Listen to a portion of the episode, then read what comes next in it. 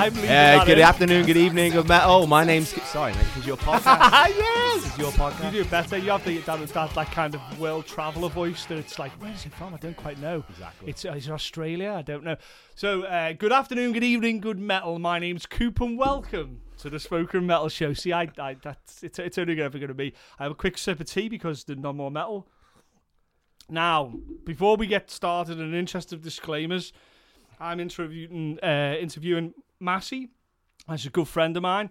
Technically speaking, so technically speaking, Massy isn't a crew or something like that. He's not a, a, a TM or anything like that. But what Massy is does he, he won't won't ever admit it, but Massy's incredibly knowledgeable about metal. He is about the things he likes. He dives deep, and he has an interesting take on metal. and he, I'm guaranteed that some of the things he says will probably offend. Some of the things he said will probably interest, but none of the things that he says will be boring. But moreover, him, this is a favour. Uh, I said I'd go on his show. He's coming on my show because we've both got shows that we're trying to make sort of what we think. I want to be Kevin Smith. Massy wants to be Joe Rogan. So we want to kind of do our own show. He has another show which you should check out uh, called Midnight Mass. You'll be able to find that. I'll put a whole load of links and what have you on there, uh, where he kind of basically just talks to his friends, and I really like that. Um, so I robbed that whole. And that's why, if anybody listening as well, will also hear that the quality of this recording is significantly better than the shit that I'm doing. Mainly because Massy has got a fantastic setup, and he and, he, and he's the he's the tech guy. We were just saying this before we came on air. Um, he's the tech guy. He's the guy that kind of sorts all those problems. That's what his tech stuff's dead good. I've got like a shitty fucking paper cup with a piece of string in it, where Massy's got a set of microphones. So everything's going to sound much better. Don't get fucking used to it. Back to the old shit on the next one. But for the time being, my good friend Massy. How's it going? It's weird being on someone else's I know show. someone else's show when I go, "What the fuck do you think about this?" Yeah. like, I don't know. Weird. Yeah. Weird podcasts are weird though, eh? Yeah, So- podcasts are weird. Everyone, I think everyone's got a podcast now, haven't they? It's like the new. Everybody's got a book in them. They haven't, Yeah. by the way. Not everybody, but anyway, every, everybody's got a podcast in them. They haven't. Like everybody has got a book in them. Um, and one of the one of the reasons what I do with Spoken Metal Show, I talk about people who, who who are really really passionate about kind of music in general, but also metal um, and rock music. If you want to sort of define the, the edges of it, um, and I always start with talking about the first time people hear music, just music generally, and their first sort of introduction to what songs, and then and then we move into metal in that particular genre. So when you first kind of grew up, and well, what was the first music you heard in the house? Jesus, I can't even fucking. I, haven't, I don't think I've ever thought about this. Mm. Uh, Because I remember on, on Massy did a podcast, uh, the previous one with a, a, a, girl called Priscilla, and they talked about Massy was explaining pantomimes to the to this. Yeah, would that would have no maybe the first time when you heard musical theatre, like music that I think it might have been, but like I grew up. You got to remember, I grew up in Iran, so Yeah, yeah, I yeah. would have.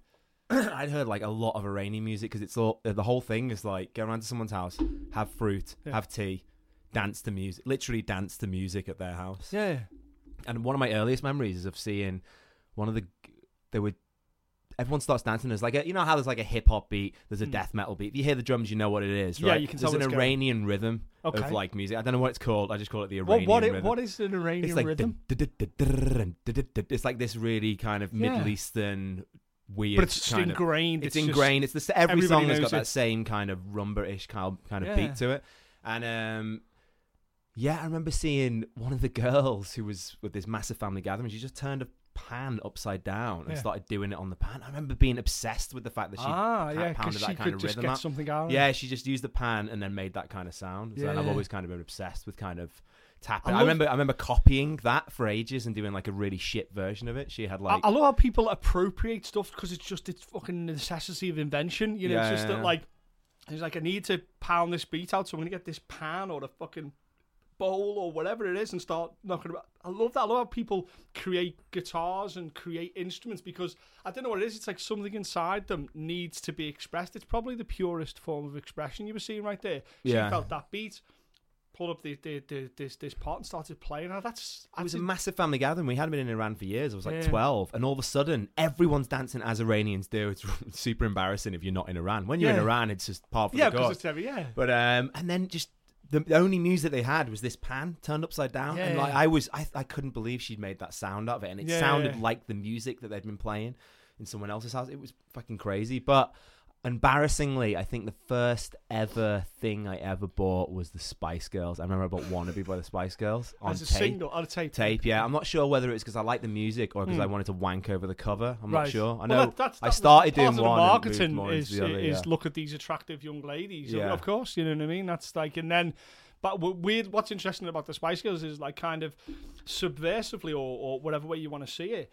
They kind of empowered women because girls were like, you know, yeah, these girls are scantily clad, but they they're starting to. They ended up running when they first started. It's an the Spice empowerment I can get behind. I know far too much about this, don't I? Like when they first started, they went like raided into record offices and started singing the song in the office, and people were like, "What the fuck, get out!" And Yeah. eventually they got signed. But then weren't they? They so they weren't manufactured then. no, they well, I think they were altered, if you know what I mean. They came in as one thing, and I'm sure that a record company got hold of them. But eventually, they ended up like being very, very hands on with the business side of it. You know, so they were saying. to be fair. So they were kind of saying, listen, you know, girls can be kind of, uh, you know, can, can run, run their own destiny. That doesn't happen now in the record industry. They've got onto that very quickly. They're not giving you the rights to, to anything there. But that's how they did it. But that was probably the the selling point was like, there's a, there's a group of attractive ladies, with a song that we're going to repeatedly play that it's going to get into your head. So you bought that. considering considering I now listen to metal to say that I start started with that was I mean it's great. They just shows how good a job they did. But Yeah, yeah, yeah. um, our buddy Craig, he got me onto. I remember we had MTV in Yeah. like the early '90s, and I remember just thinking, well, MTV's really weird. And Yeah. seeing, I remember seeing Smashing Pumpkins Yeah. tonight, tonight, and thinking, what the fuck A, a long time ago, ladies and gentlemen, there existed something called music television. MTV was fucking And uh, uh, believe it or not, it actually contained music. Um, it was a lot of people's first forays into music. They seen the first time you saw the video and the music, which was a big medium back then. And like you saw, um, uh, was it Brothers in Arms? I think it might have been Brothers in Arms, something like that. Uh, some Dire Straits stuff with the first kind of puts on, and they had like Headbangers Ball, which was one of the first Headbangers places Ball, yeah. I I, fa- I found it. So the first sort of starings were, were on there, These- and that's kind of when you saw the Smashing Pumpkins and that type of thing. So you're looking early '90s to mid '90s, yeah. 'Cause Yeah. that that was a fucking great time. It was a for great music, era for that, like- music. I kind of just missed it because then our buddy Craig got me into Smashing Pumpkins, and I remember Yeah. going, "Oh, this is that song I heard a few years back," yeah. and then started a like ten year hardcore obsession, and that's Yeah. when I really got into music. Was Yeah. around then. I think that's what I was reading studies that the reason people like don't like.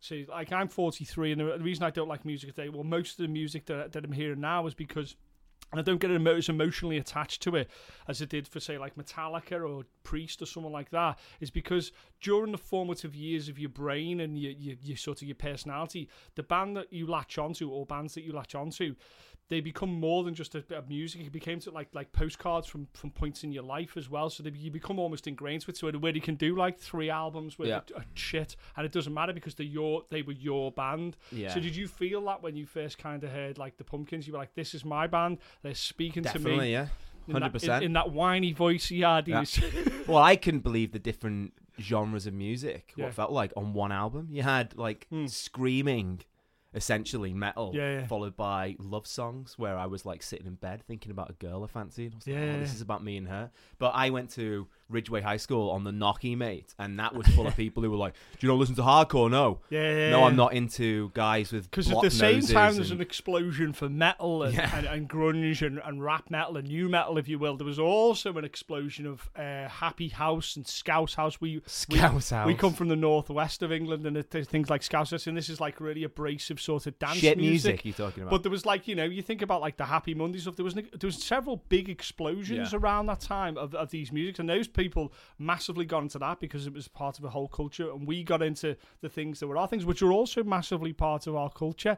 So at the same time that you got into that style of music and those bands, did you find yourself being influenced culturally as well? So you changed the way what you dr- dressed like, you changed what you wore, and Not that type of thing? immediately, no, because I was in high school, so I was around. It was around year nine, I think, and like I said, it was me and Craig who Yeah. were into the Pumpkins, and everyone else in school was into hardcore. So I literally thought it was only Craig and I that knew, Yeah. because the internet was just because we didn't have the internet till the last year of high school. You didn't have a, a discourse with it where you could talk to someone over No. in America about it, and, and yeah, we were yeah. years ahead of everyone else. We got the internet like mid nineties. yeah. um, like 96, 97, I think.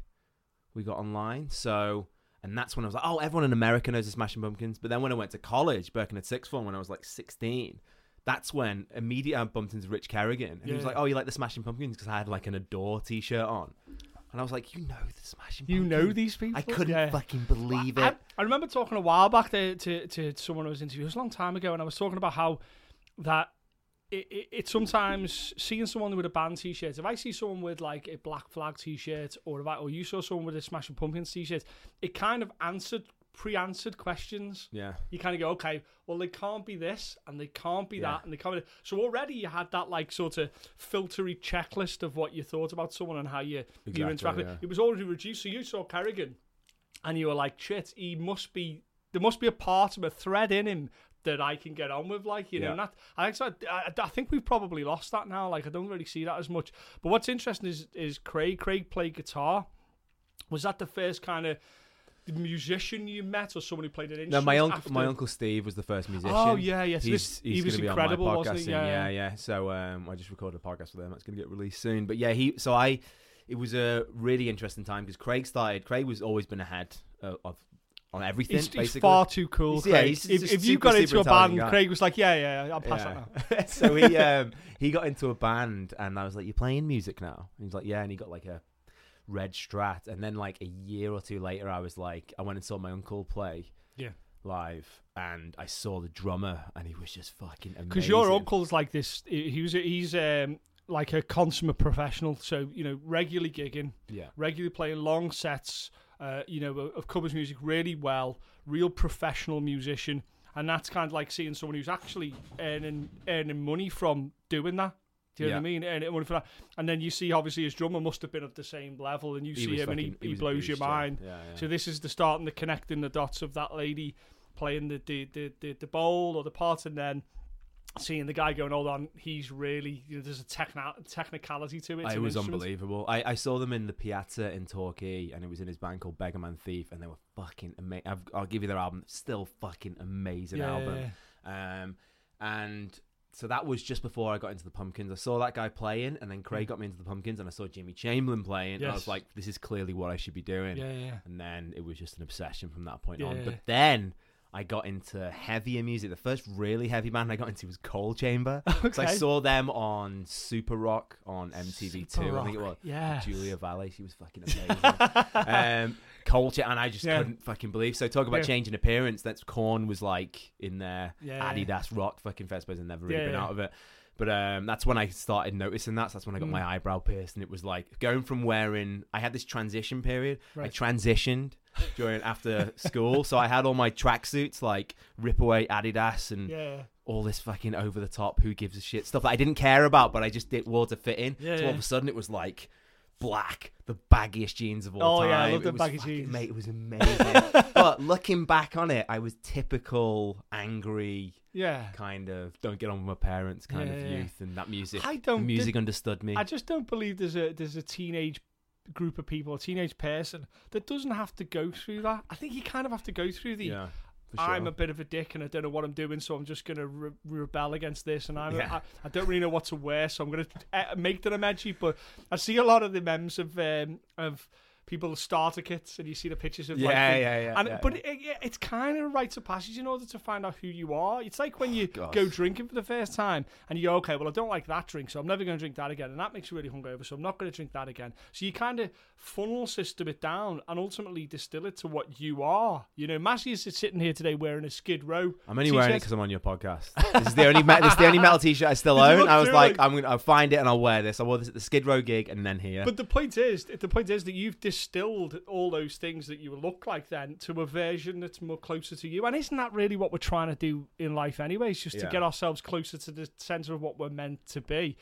So you So see just this one, guy. one last one last thing on that. Yeah. Um, so there's been many questionable fashion choices over the years. Uh, Oh god, I've had all the hairstyles. I, what have you got in fashion? I've got in hair and facial styles. I've got beat. You I've- say you say Adidas uh, uh, tracksuit bottoms. I'll say goatee. Uh, yeah, yeah, just a, I've got a I've got a one for everyone. You've got. Yeah, got the worst pretty hair.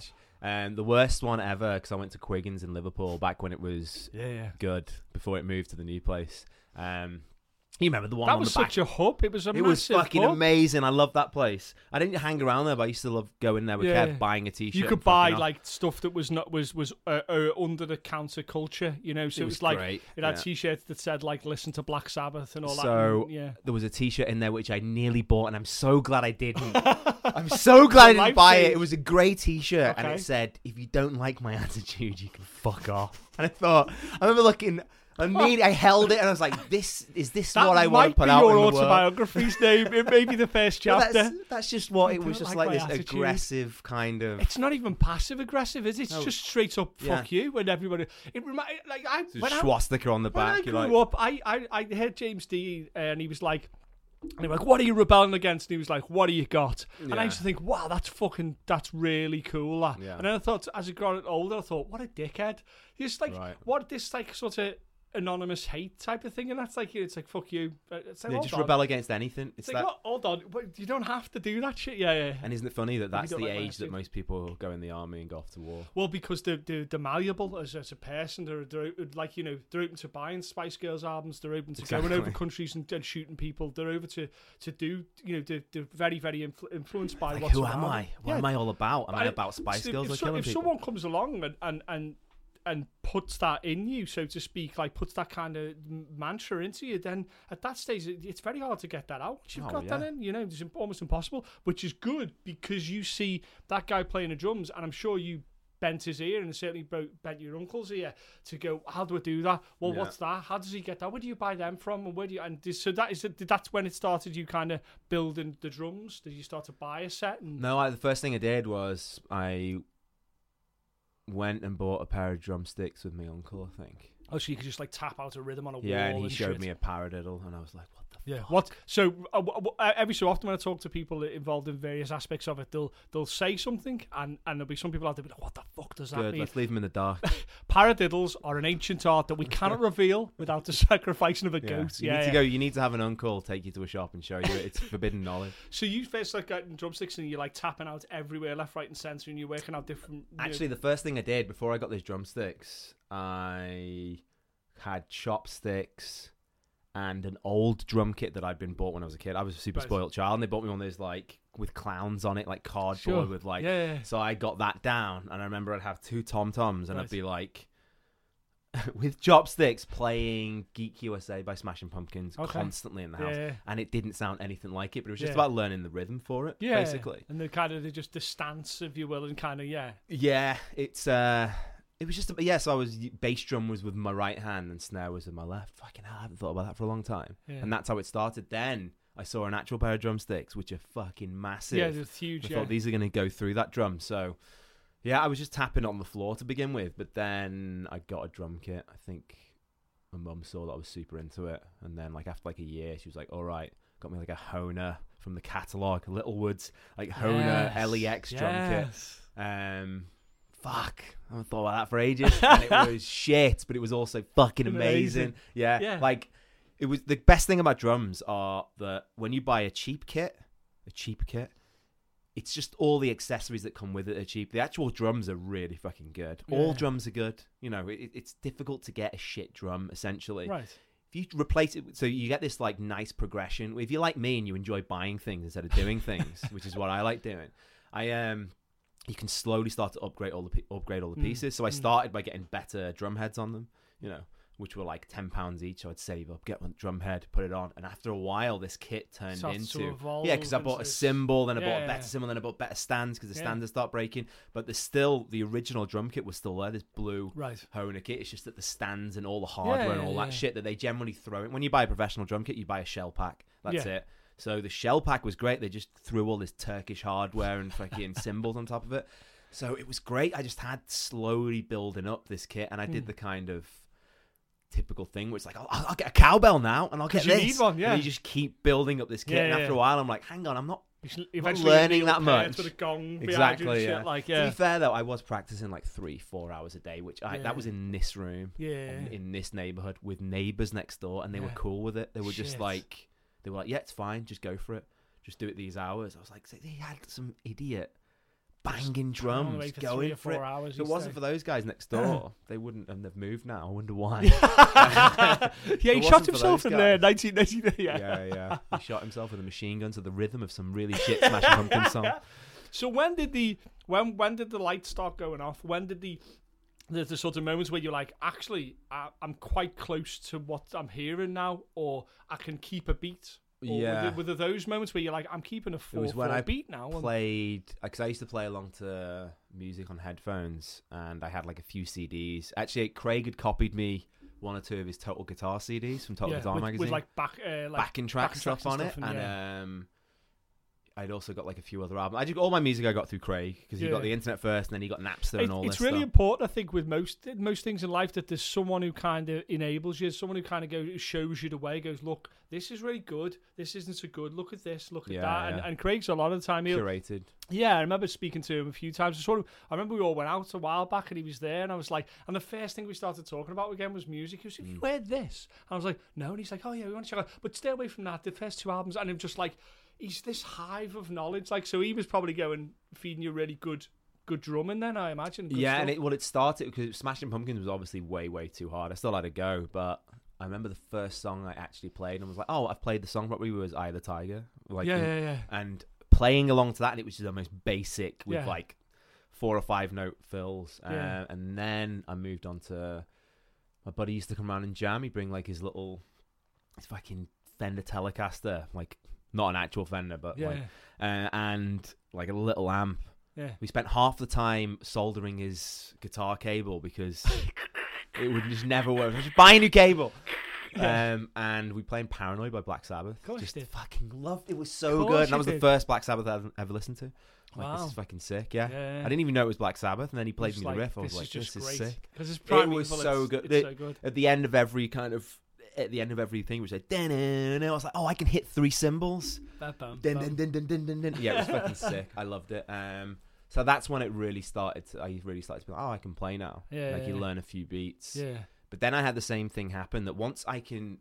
An expert is just somebody who knows more than you in something, generally, Right. like 50% more than you or something. Yeah. So once I became good to the general public who aren't musicians, I it's not that I stopped practicing, it's just that I turned the heat off quite a bit. Right. And that's happened with so many things that I've done. As soon as I can impress a bunch of people, I'm like, all right, yeah, I'm pretty good now. See, so I've had like okay. these these like up and down Yeah, yeah, yeah. spats of like practicing. You know what I mean? It'll take Yeah. something to kind of really get me into the mood for practicing for something like some kind of challenge. So then the challenge was to be recognized as a drummer, I guess. Okay. So then, when you when you start you're playing with someone else and you kind of got out. When did you kind of have, uh, an introduction to playing with a whole band, like with a bassist as well, and then getting used to tempos and You're stuff? trying to lead me into that? talking about Benji God, I you? am ex- I am hundred percent trying to lead you. To, yeah. Listen, I'm no Frost Nixon here. Like I will just put this on Front Street. So, but Matches in a band called Bench of God, and they they, God, they, they were name. fabulous. They were fabulous. That's um, uh, that's a bit of an exaggeration. They were no, they were fabulous because it was it was a beautiful thing. It only lasted a short period of time, but it was it was just a beautiful thing. Did we? But did we play on the same bill? We I know we played didn't. We, together. were- we spoke about doing. it. I played with you guys. We came very close, didn't we? Yeah, yeah. That's when I first met you. You were talking about Yeah, putting on the show, and you spoke about properly marketing it, whereas everyone else in the Birkenhead metal scene Yeah. was all about what guitar they had and and playing it, which is fine. That's what I was like as well. But you were the first person who was thinking about how do we put a show on, and I was like, Yeah. oh, this guy's actually sounds quite interesting to. yeah. You know what I mean? You were talking about Flag Smasher versus. I was yeah, I was more God. I was I was I, I hear what you're saying about that having that undulating sort of learning curve where it's like you learn something so you you you can impress some people but and then you turn the heat off you just you don't push yourself as further to be like really really good at the instruments and I get that because I had the same thing once I knew I could play my set of 30 minutes I switched from going okay how do I showcase that set better? How can I put that up on, on Yeah. a show on uh, at a gig? How can I put a gig together? How can I uh, promote that gig? This was before social media. It was like how do I do that? Mm. so I remember like I remember the first sort of CDs that I saw from Bench of God. It was like a, a CD and it had Bench of God written on it. Still got And like it was- ten hey, brand new mint ones. and I was like, that's fucking amazing. I was just blown away because it was like, I imagine what the the, the, the kids of the, the the 60s and 70s when they got a vinyl pressing of their album was the same thing as with CDs. It was at the time it was just as hard. Nowadays you can, uh, you know, put, put something, bend something to a CD in seconds. Back then. it was Mm. still a dark art. It was like, how do you burn it? What do you do? You have to have what do you have to do? What Thinking back to it now, actually, I'd say that playing in Bench of God is the, and this is the, the cheesiest thing I've ever said, but that's the most, the purest form of playing I've ever done. Right. And I think it's because I just didn't give a shit Yeah. yeah, yeah. about. So I remember playing live. Yeah. And it wasn't that hard music, but it was music I could play really well, so I could really go into the performance for it. Yeah. So I did that every single time. Whereas since then, I've always used bands that I've got into. I, I go for bands which are established and have lost their drummer. I love that because it's like Okay. you've got two weeks or three weeks to learn this entire set. So I yeah. fucking love that challenge. But because of that, I'm always playing at the peak of my performance. So I'm like just this guy in the middle yeah, yeah, with yeah. you know what I mean, just yeah. really, really concentrating. Whereas the Bench of God, I knew all the stuff Hmm. we put the band together really quickly. It was like I put a my friend Al, so Alan the guitarist, Yeah. he showed me the advert that he replied to, and it was in what were the two music shops, Curly's, and Dawson's. Dawson's, yeah. Dawson's one where you went in and it was on the left. That's right. The message yeah, board yeah, thing. Yeah. It said something like, uh, "I'm into these bands, blah blah blah blah blah blah. Call me on this number," and then paragraph. And if you like Linkin Park, you can go back to your dad. And he was like, "I'm calling this guy." He still got it. That's amazing. That was like a joke that me and my buddy Barlow had about Yeah, Scrappy. Doo. Why doesn't he go back to his dad? And I, I hated Linkin Park at the time because it was the cool thing to do. Although I now I realize that. they're fucking amazing. So I got in this band with Alan, and then we got Alicia Alan's a great from my player. college Yeah. on bass, Yeah. and then we met Dave, Yeah. who's well known around the Birkenhead metal scene. And we just quickly put together an album, an EP, Yeah. Recorded it. I pressed all the stuff. We all recorded the CDs. Um, I printed off all of the stuff at college. Real guerrilla style. Yeah, yeah, like, and then yeah. we we put it all out, and we just immediately were gigging. We had a website up with a message board. It was like It was legit. it was. yeah. We it didn't have to be perfect. We just get it out quick. Whereas Yeah, yeah, now it's like I just played in a band in Australia, where this was. You know, fucking incredible band. I had to like, it was some of the hardest metal I've ever played, like 30 second notes at like 150 BPM and all this crazy madness. And then they never put their album out Yeah. they didn't put their album out because it was like, no, it's not perfect. yeah, and it's one of the greatest yeah, yeah. metal albums I've heard from an unsigned band. Honestly, one of the greatest metal ba- albums Now, ever. now we're kind of like finally free to literally, like I can say whatever I want now. Put it out on. The, I can do it live. I can do it via my phone. I can film me saying and doing anything I want, and Im- immediately, instantaneously stream it on and have Yeah. it out there. That didn't exist, and I think maybe because of that existing now, some people are almost going the reverse of that. So Yeah. like, oh, if it doesn't look amazing, don't put it out. Then it's got, it's got to look perfect. It's got to be. There's you're not going to see those kind of albums with, with, with mistakes almost or rough and you're not going to see that. Like you know, Black Flag's damaged album Right. would never have passed the. The, the record label would ever go. This is terribly recorded, and this would never have got to that thing. It's you know? interesting with metal, isn't it? This is what I've been thinking about a lot recently. Is that especially nowadays, and um, I love it. Like I'm not knocking it, but it is so overproduced, and that's how you Yeah. get like some of the sounds like after the burial they have. Uh, it's just unfucking believable. Yeah. Where it just sounds like this one stabbing guitar drum Yeah, hell sound. I fucking love that stuff. But you look at some old albums like Bench of God, we recorded that album live. Loads of bands used to record their albums live. And you look at how things are going down now with YouTube, podcasting, Snapchat, and the fucking how ubiquitous vertical video is. And I think it looks terrible. People actually like stuff that looks a bit shit because it feels real. yeah, yeah. Totally. I think the problem with metal nowadays can be that it gets a bit away from that a little bit. Mm. But also, I love that. I love how the overproduced kind of Yeah. periphery kind Well, of. Well, the problem is, is that you- you're talking about two two vast continents here. So you're talking about the guerrilla style Kid in the Garage, uh, which like Metallica starts. Like Metallica's first album, I said this on a, on a, on a previous podcast. Kill 'Em All is terribly recorded. It's fucking awful. it's yeah, I used to listen to it on tape that was copied two tapes over and, it in and so Kev's car. And then you have the massively, massively produced album by. I'm trying to think of someone who'd, who- who'd have a massively produced. Someone like Avenged Sevenfold have this massively produced, the orchestral movement type of massive thing there. Now, both of them done well. If you know what I mean, is is a different world. So done well for Avenged Sevenfold is well orchestrated, well put together, well recorded parts, produced beautifully by someone who knows what to do, and that sounds great. There's nothing wrong with that. Same thing for the guy in the garage. Like as long as the vibe is there, I think that's the word. Yeah, is the uh, the Yeah. people in the middle though are struggling to get that perfection they won't get, uh, and and struggling to leave it where it could be a little bit shitter and, and a little bit uh, rustier, completely subverting the vibe. That it should just come across as sounding amazing. Listening back to like uh, Rage Against the Machine's first album a couple of weeks ago, so it was like 25 years had been out or something, and and it, it, it's it's well, rec- but the biggest thing that comes across is the energy and Yeah. the vibe. And that's what I, I remember hearing about that first album Edge God. I remember thinking these guys just really enjoy playing, and that Yeah, comes it that'll sick. come across no matter what you what you record on, you know.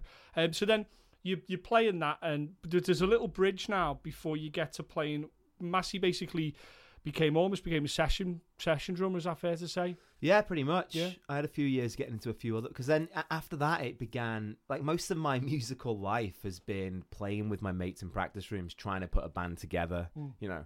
So after Bench of God, we sounds so stupid. after Bench of God, After eventually, uh, after that, I was I spent like a few years playing with um with you and Jim. Yeah. I was playing with Al as well, and with Craig and Jim as well. Um, just just for years and years playing in practice rooms down in Birkenhead, and it was just hours of just playing every week, and it was almost Yeah. like a social meetup to yeah, play. yeah, yeah. yeah. That's the thing I really miss more than anything. You- I miss gigging. I miss Yeah, because you get in the mates room, and but while you're shit. setting up, you talk shit and bust each other's oh, balls and that. Then you set up and you play a couple of times, and then it breaks down. You have another conversation about something that's happened. Then you Yeah, load up again, and you away you go. And that's that. That's the, the the great nowadays when you go to band practices. Now that I've seen, it's like it's fucking.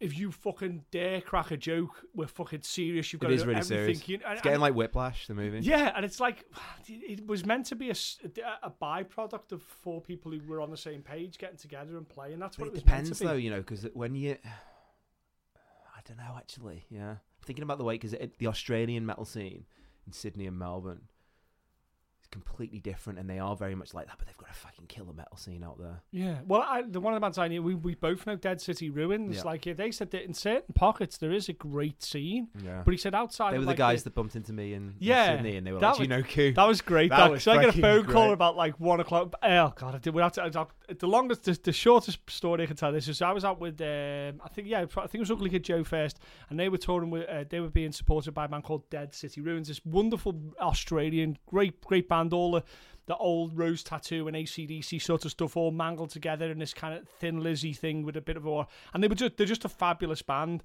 and. Um, I get a phone. I, I, I told them, I said, and they were going back to Australia after they finished the tour. And I said, the best of luck and blah blah blah. And I completely forgot that Massy had, had been in Australia. And about two o'clock in the morning, about half one in the morning, my phone goes because obviously the time difference. And I pick up the phone, and it's uh, and it's Massy, and I'm like, everything everything all right? What's going on? Like, and he's like, I've got someone here. He wants to speak. Yeah, literally didn't even really set it up. Hands the phone to I think it was Mickey. And Mickey says, I, I can't, I will attempt the worst Australian actor, accent, but he goes, uh, he goes, all right, Cope, you fucking cunt. Can't and I was ya? just like, That's so funny. I was like, what? I had to, I had to process what had happened at How is two worlds. possible? Yeah. Yeah. yeah, I mean, yeah, they were they were a great bunch of lads, but they were telling me that in certain pockets it's a great scene, but outside those pockets it's fucking awful because Australia's fucking massive. It's massive, yeah. yeah. Well, anyway, we'll, we'll get to Australia. That was an interesting part Yeah, of, of yeah. playing, basically. But yeah, so I was playing with you guys and playing with my mates, which I really miss. I think we need to arrange one of those for next time I'm yeah, back they around were Christmas. telephone like, Like, yeah. Um, just guitars and drums in a room and all our friends. Yeah, Sounds awesome. Uh, then I got into. Then I was just. Uh, I remember uh, thinking, wow, it's really difficult to get any bands off the ground at the moment.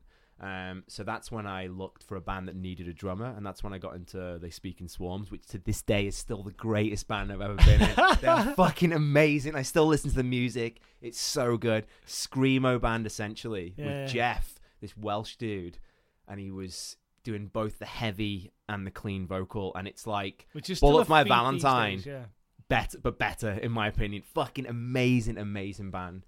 Um, so I that was the first time I'd ever had having to step up Yeah. in because I up until that point I still only had like a few kind of tools in my toolbox kind of thing, and I've been playing for like six, seven years at that point. Yeah. And then I had this six tracks to learn for a gig in like a month, and it was the first time I was like, oh, I've got to. And it was, I mean, for, for those that haven't heard, and I strongly recommend checking them out because they, they were fu- are fucking amazing. This isn't complicated music. This This yeah, is was this, is not hard, like you know, yeah. okay, verse, chorus, verse, chorus, No, solo, chorus. It's like yeah, it's incredibly technical. It is, and it's a lot of weird fills that I just wasn't used to doing. It's not. Mm. your usual kick drum heavy metal music. It's this weird mix, and you know, like the the song called "New London Fire," which is the only time I've ever had a crowd of people singing back. Back, yeah. And us not singing it, I was like, "What the fuck is going on here?" That has a fucking war guitar solo in it. Yeah, so yeah. you're going from this hardcore like metal screaming to then awesome old school guitar. So it's Yeah. fucking sick. I'm gonna listen to that after this. I haven't listened to it in a while. So I was with Yeah. those guys for a while, and then inevitably people start leaving the band. Just what ends up happening, yeah. and you're trying to hold that on together. And then after that, I played around with like a few other projects, and that's when I started doing the session drumming stuff. I think a few years. so yeah, passed. that that that was wa- was this before or after you got rid of your drum kit? we coming up to that point because I think I that's pretty critical. That I was like after university, I went and I worked in like an office job for like five Yeah. years. And after you pay your student debt, and you then you're like, okay, you've been in an office for five. You've, your life up to this point has been uni, getting bladdered basically, and school and everything. And then they're like, okay, welcome to the real world. And remember Yeah. people kept Here's saying that. I was like, is this is this all that life is? And they're like, well, welcome to the real world, meaning Yeah. well, it's been shit for me. Yeah, whatever I'm gonna you've enjoy- had, they're wrong. I'm going to enjoy right. watching you have a shit time. Yeah, so yeah, after like four years, I went on like a few holidays and spent loads of money, you know. Yeah, And I remember getting back and going, that is that. I've got to wait a year to go on another to do that holiday. again. So I packed the job in, gave my notice, and my plan was to go traveling. But then I thought, hang on, I've got an opportunity here to. It was around the same time um, during my notice period. I just put an advert on Gumtree, like drummer available, because I saw some other guy had done. I think his name was Tim Kitchen, who did Right. it online, and I got this. This guy sent me a uh, song for thirty quid, which is a lot of money. Thirty Yeah. pounds. It's Thirty fucking pounds, hell of a lot of money still. Yeah, like yeah. for first time you're getting paid for Yeah, and he sent me this song which was this shit love song that was out of fucking no the tempo was all over the place he recorded it live the first lyrics were i went to the supermarket to buy a loaf of bread that's Oh. literally what the lyrics were that may Bless be the him, I worst bad for opening him. line. i've yeah. still got it somewhere Bless and i record i recorded it on my roland td12 drum kit and i record it just line out Yeah. straight into it recording it live you know uh, and that slowly grew and developed then over my notice period from work and to then me going actually i'm not going to go traveling yet i'm just going to see if i can See live and can do do this, for a while so i moved yeah. home and started learning how to session yeah, drum and because I, you like I- did like a, a blog and stuff, and you Yeah. kind of made yourself kind, of, kind of something of a profile of trying to Yeah. do that. Like, yeah, yeah, I was like, okay, let's see how, how this goes. I think people might be quite interested in it because everyone Mm. I knew was uh, was mo- everyone was in the nine to five work Yeah. life. So I was like, okay, I'm going to take a risk. Let's see, let's show people. And I also read a book called The Four Hour Work Week by Right. Tim Ferriss, which was massive for me at the time. Um, he talked about you know unjobbing and everyone lives the deferred life plan, which is. You know, you wait till you're retired and then you start living, but you might not get there, like you were saying on Yeah. the last podcast. Yes, And yes, yeah. it, at the very least, it's the worst insurance policy of all time because you might not get there. Yeah, like you yeah. Plus, if you do get there, you're an old haggard person, And and, be able to what enjoy you're gonna be able to do, right? Yeah, yeah. So that started. I, I did like six months of session drumming, and I couldn't believe how I started getting like offers to do things, Hmm. like quite like Fairly regular, semi yeah, pretty. I got loads of work. I, got, I went yeah. from like thirty pound a session to hundred pounds. I was pe- charging a track, which So that's like uh, for for those listening as well. To well, I- I've spoke to session drummers and, and things like that. People are wondering how do I get into that world, and Yeah. and Massy's a, a perfect example. That that holds true even now. Is that you still do it easily. you yeah. can you can do it. There are people there that basically just need someone to a, a fly in for, for that particular song, and, and you can. And now with the wonder of the of the internet, you can do that online. So Well, you're the first. You're basically the first person who. I remember when I played for. I think you introduced me to it. To be honest with you, if I think about it, Oh, so so I'm saying I've completely skipped over the fact that after bet- after Bench Gone, before me and you started playing together in um, Sign of Four, yeah.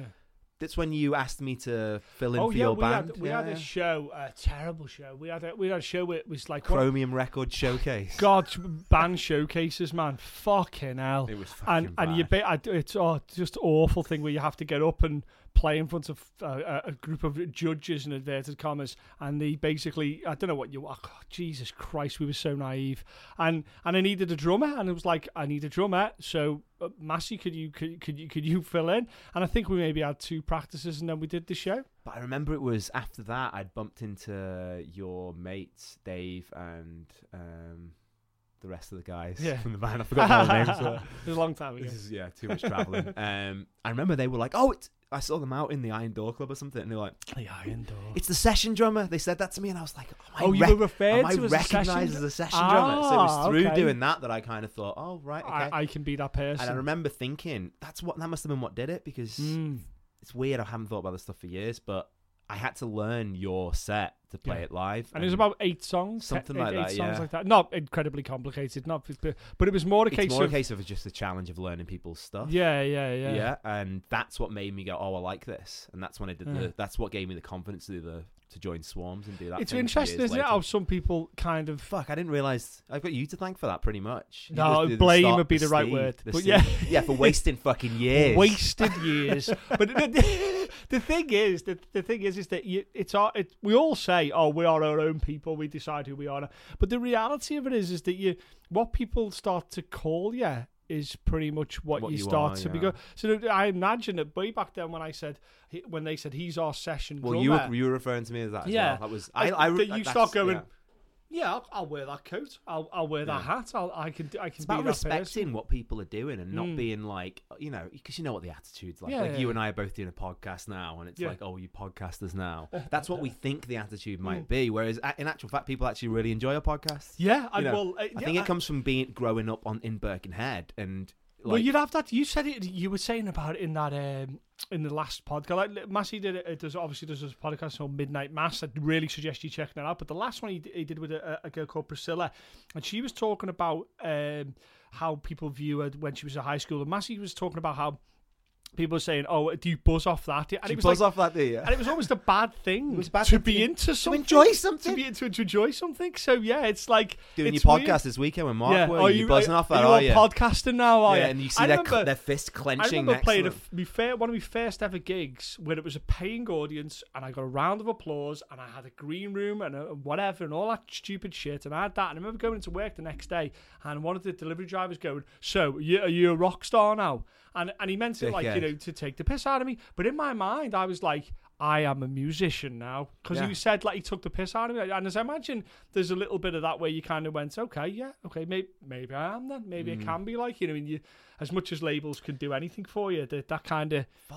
that's- started maybe putting you in the, in the room, like yeah, God, you know what? The stuff you keep saying keeps like triggering like old memories because I completely forgot like the first gig I ever played. Hmm.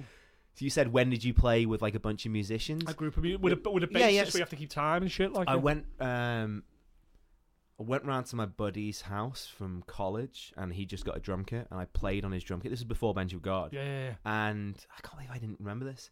And his dad was in a eight piece soul band called Chico Wow. that played on like Yeah. around the world and, And stuff. they're going to be rad on it then, aren't And they? then the next day in college, he comes in. He goes, oh, "I'll be that." My dad was like, "Would you want to fill in for his band sometime?" And I'd seen his dad's band play. They were Yeah. fucking professional, professional outfit. Yeah, they had like, and that's the first gig I did. So the first gigs I ever did. wow, that's a was- heavy gig to do. Yeah, that. so I had to learn an entire yeah, CD's souls, worth. Yeah, I, I had to, and the first time I played was at the gig. fuck that. So they gave me. So the first gig I ever did was they gave me a CD of Yeah. like two sets. It was about thirty odd songs. Yeah, yeah, there'll be two Music I and didn't sets, fucking yeah. know yeah. at all. And, I was- it's soul. It's and I was playing a fucking you got wedding. like a horn section and a fucking Oh, you know, and it's I called counted- stabs. I and it's- counted in, and um, immediately it was like dan dan dan. I think it was Soul Man we started with, Fucking and it was the. sa- I, I was used to hearing guitars, but Yeah. all of a sudden it was like two sax and a trumpet. and yeah, it it's a was horn the section. Yeah. Best sound ever. Yeah, yeah. So, So I pure. played with them like three or four times, and I got fifty quid at the end of the night. Yeah. And I was like 18 at a wedding, and that was Yeah. the first time I kind of done it. So I suppose that was similar s- kind of session. I was drumming I kinda- was always kind thing. of like the.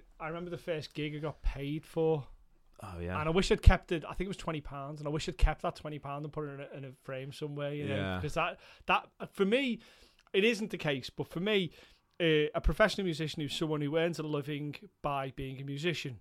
And it's uh, the reality is that not a lot of people can say that because it's so up and down. You you basically don't earn enough. You have to you know, uh, kind of have do other roles and kind of have other incomes as well to do it. It's very rare you meet someone who can do it uh, for a living. But what's interesting is the, word professional. So uh, I got to meet a hero of mine a couple of weeks ago, Phil Hilburn.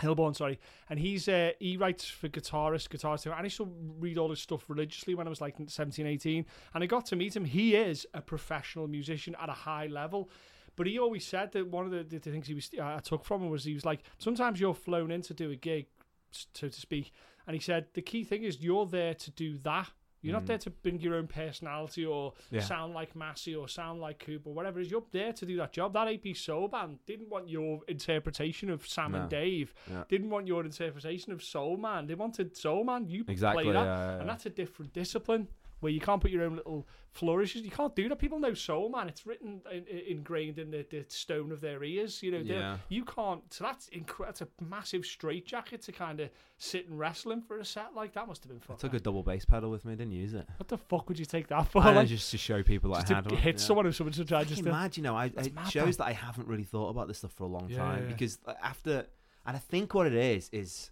I've kind of fallen out with being in bands quite a lot. It's kind of because after, so I did the session work for a few years, uh, not for a few years, for like six months, Mm. and then I was like, right, okay, I could keep doing this, but I want to go and travel. I'll watch the beach again, basically. And I was like, so, so Massy, and, and it, he underplays this every single time we talk about it, but it it, it's it was a significant moment in his life. That's undeniable. But the people that were watching him, and there were people watching him, it was all a significant moment for them in their lives. So Massy basically, uh, without, I don't want to over dramatize it, but you'd essentially no, let's sold over dramatize. okay.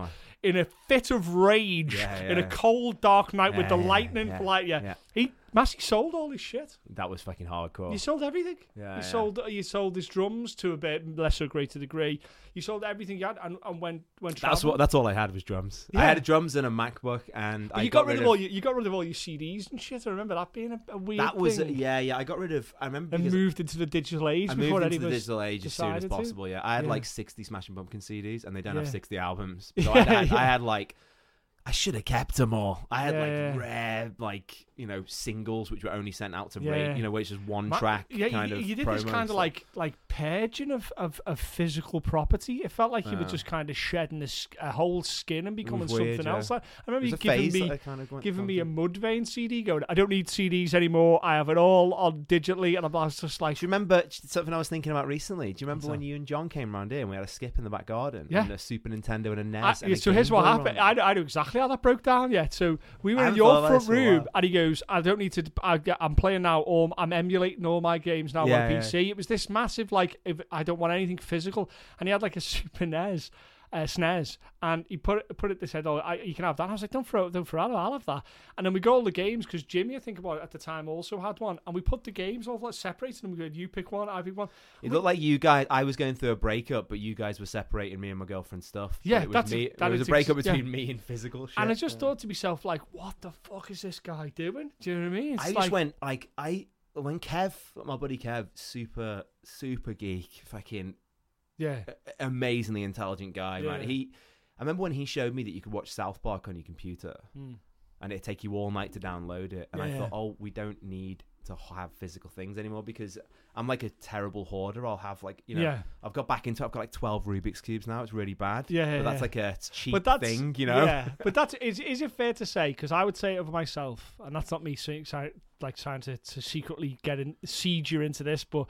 Uh, would you say you had an addictive personality in that respect, in terms of learning things and picking up things? yeah. I think I have that too, and I don't think it's a bad thing. It can, But can be, but I don't think it's a bad thing. I've thing. always had this thing where if you wanted, and I think a lot of people can identify with this. All right, I, w- I need to get in shape, so Right. I'll buy a gym membership and I'll buy myself a cross trainer for the house, and I'll buy like you know new Adidas trainers and all Yeah. this, and then oh well, but I'll actually work out tomorrow.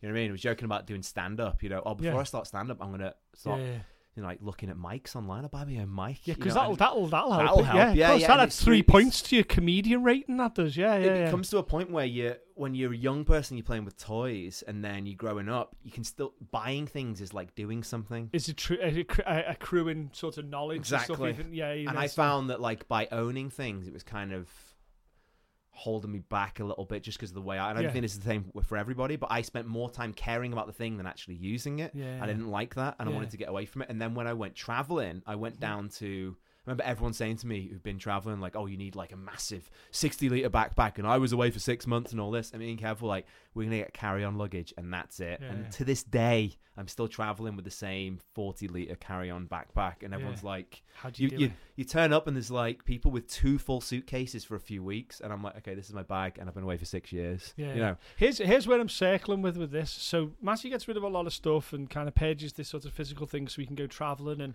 and still do Got seven know- grand for all those drums. It's fucking amazing. and do you know what that'll be though? That'll be your rosebud, won't it? Yeah. On- On your deathbed, you'd be like. I- I'll be like, I'll, I'll, I'll ring it up if I'm still, I won't be still alive, but someone will ring it up and be like, Massy, I, I found the guy who's got those drums. Yeah. He wants them, and you will, and you're like, pay him what he wants. Pay and whatever he goes, you he want. wants seven point eight million pounds. He goes, just pay him. Just buy. and you get it back, and he'll do like maybe one do do do. and that'll be the end. Do the. EastEnders Yeah, music, And then yeah, I'll do, I'll do it in the air tonight, and then yeah, and then, and I'll just drop off the drop Yeah. off the planet. well, because what I'm what I'm circling around to is is now what Massy has is is or has always been is a, a really good bead on modern music's kind of distribution and, and application. I've always found it interesting how you perceive it.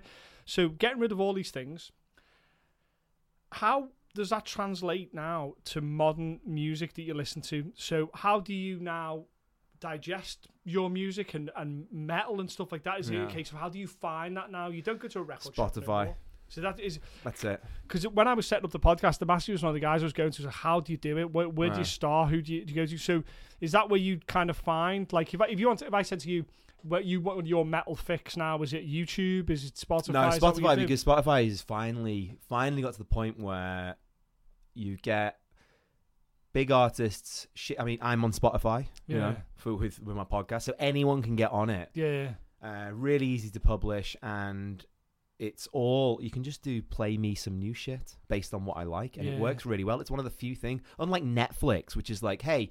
You watched UFC. Do you want to listen to Amy Schumer? I'm like, you guys have got no fucking idea what I yeah, want the algorithm for Spotify is actually really good. And before Spotify, I used to use like just any pirated website, which is what we're coming around to. Yeah. I am like, I am all for everything being digital. I don't think music is something you should charge for. I don't believe in any of that kind of stuff at all, which is why the second stuff started going digital, I was like, you mean I don't have to own all these CDs? Mm. All right, rip them all, sell them. Someone else can have that weight, and I'm just going to go around with a thousand songs I, I think. I think Should what close these blinds? Yeah, one, one, one of the one of the problems I think, or one of the, the interesting sort of quandaries you have with modern music and how you uh, you take, and certainly within metal, which is a very much a gigging medium, is the you have these massive bands. Let's always say Metallica because they're the, the top sort of people, or ACDC. They obviously have huge problems with people um, pirating their music and taking their music because it's mo- millions and millions of dollars of lost revenue for them is the way they see it.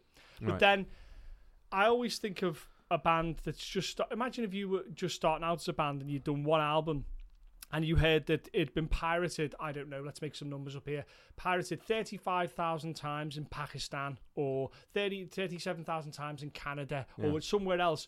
How pissed off would you be? You probably wouldn't be because, well, you're not losing any money, but and your music's getting heard. So I'd the be question, fucking over the moon. I'd be like, break out the champagne. So, We've the question becomes like, when when does piracy, like you say, I know you're a firm believer in, in ownership is is is bullshit to to that type of thing. You know, I think what it comes from is I don't think necessarily the bands made that decision. The businessmen made that decision, and I think someone like Lars, when he had that big thing with it. Which Napster, decision? The, The decision deci- to go after Napster and the all that decision kind to of go stuff. after piracy so fervently. Um, eh, like someone like Lars, obviously incredibly talented businessman, his business side kind of came to the fore. Whereas if you think about it, and I, why does this never get brought up? The reason he got into the bands, the new wave of British heavy metal that he listened to, Mm. was because he tape traded. Right, yeah. He he he, he, he did the most primitive form of piracy. Yeah. He copied Fucking Saxon's Saxon's album Yeah.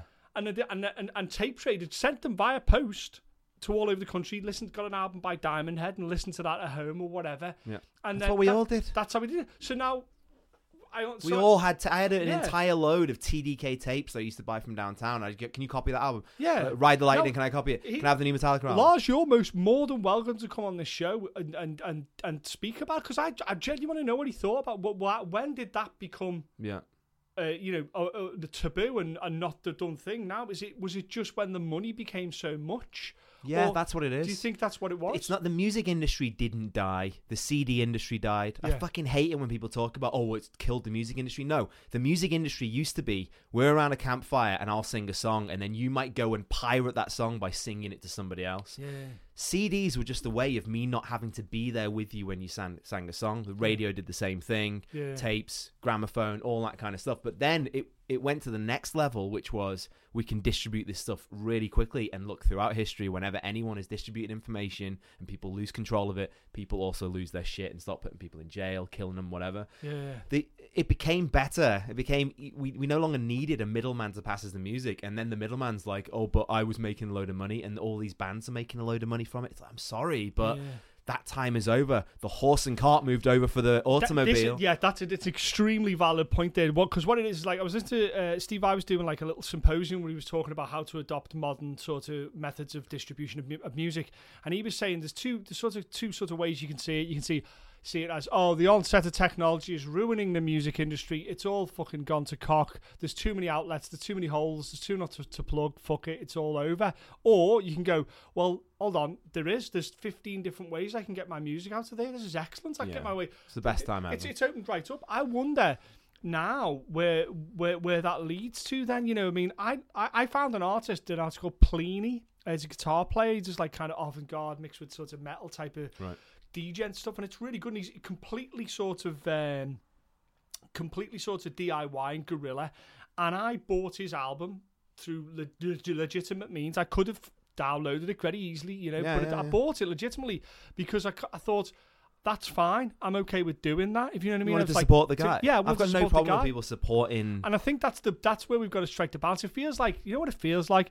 It, there's a lot of pissed off old men in the Yeah. business who can't understand the new technology and subsequently shit on it. Yeah. Also, I just like to say those pissed off old men also have wives who are pissed off. So there's some pissed off old women as well. Let's not let's stop blaming men for fucking everything. for fuck's sake, this is just the the, the thing. people- I mean, Pissed we'll save some of this for my people. podcast, clearly.